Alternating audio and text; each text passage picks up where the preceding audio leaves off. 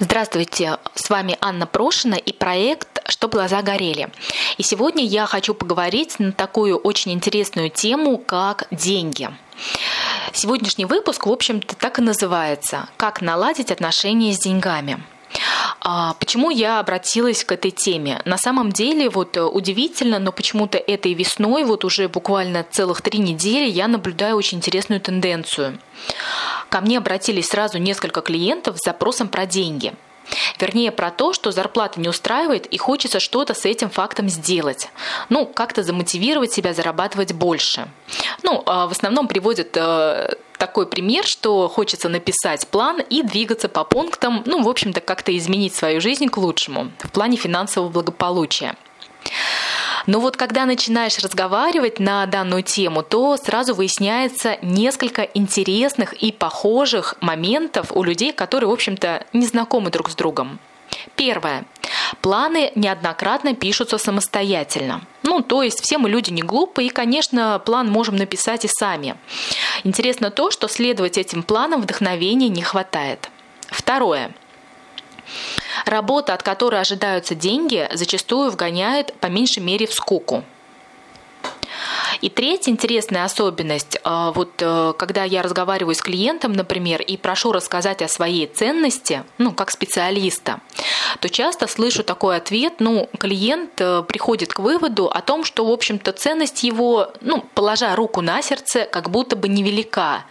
Честно говоря, работает он в полсилы, с неохотой, поэтому где-то в глубине души даже есть, ну, вот эм, такое ощущение, что в какой-то степени он оправдывает по совести свою зарплату. Вот. И э, что же можно в связи с этим сказать?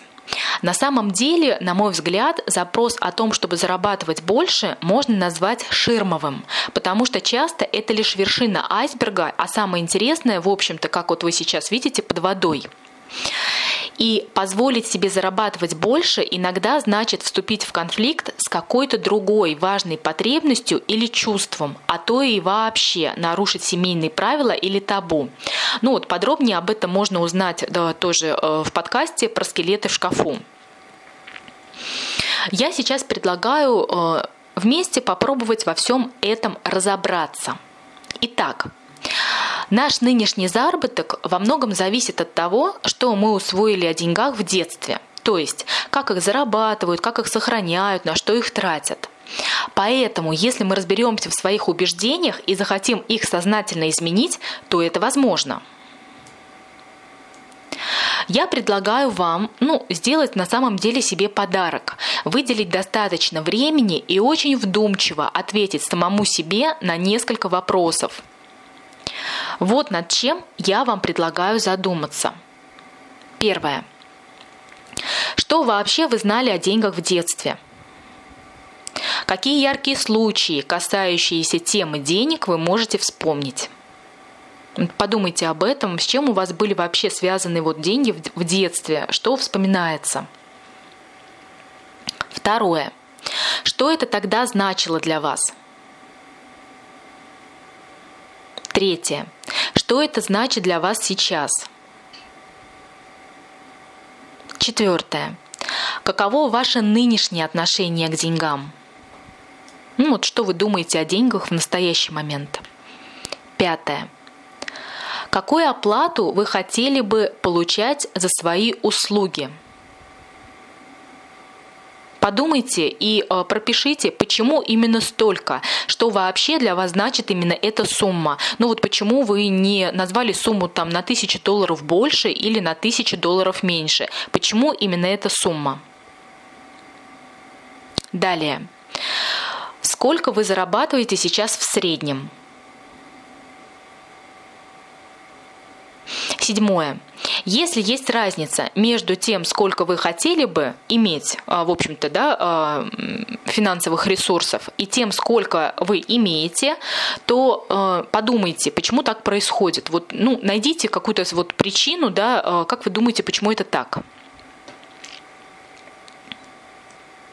Восьмое. Задумайтесь,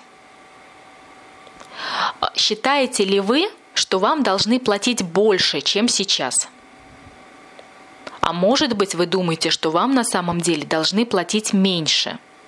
Почему да или почему нет?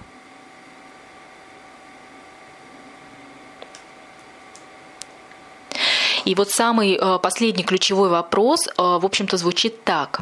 Какие ваши убеждения надо изменить и каким образом, чтобы вы разрешили себе зарабатывать столько, сколько вам нужно? Вот это вот ключевой вопрос, в общем-то, который как бы э, является итоговым. Вот, я предлагаю вам записать на самом деле свои идеи и выводы. Лучше действительно это сделать письменно, потому что у нас подключится э, моторика, да, лучше будет э, мозг работать, лучше мы себя будем понимать и осознавать. И очень хорошо, если вы сможете обсудить вот то, что у вас получилось с кем-то, кому вы доверяете.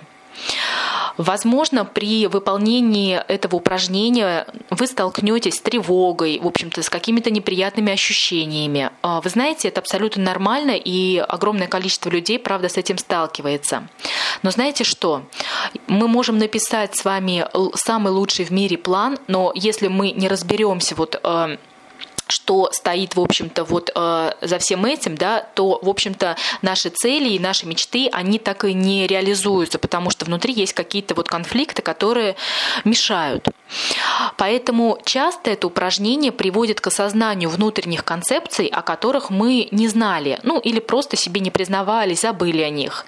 И помните, что есть очень много способов изменить свои убеждения. Поэтому на самом деле самое важное это просто их понять и осознать. И э, когда вы это сделаете, то э, для начала можно спросить себя, во что мне надо поверить, чтобы зарабатывать больше, в чем мне надо убедиться.